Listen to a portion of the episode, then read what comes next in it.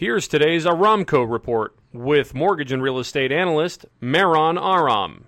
According to Black Knight Financial, thanks to lower mortgage rates, there are now an estimated 9.4 million homeowners nationwide who are refinance eligible. The average savings for each of these homeowners amounts to roughly $264 per month. The unfortunate outbreak of the coronavirus has pushed the 10 year note yield down to 1.60, helping mortgage rates stay low. Conforming no point 30 year fixed rates average 3 and 5 eighths, with 15 year rates closer to 3 and 1 Now, for something completely different, did you know that during the 19th century, men in London and Paris used a rather unique method of polishing their shoes? Men who belonged to high society would use champagne to bring out the shine in their black shoes. For more information on home loans or real estate, visit our website at aramco.biz or call me at 877 700 0942.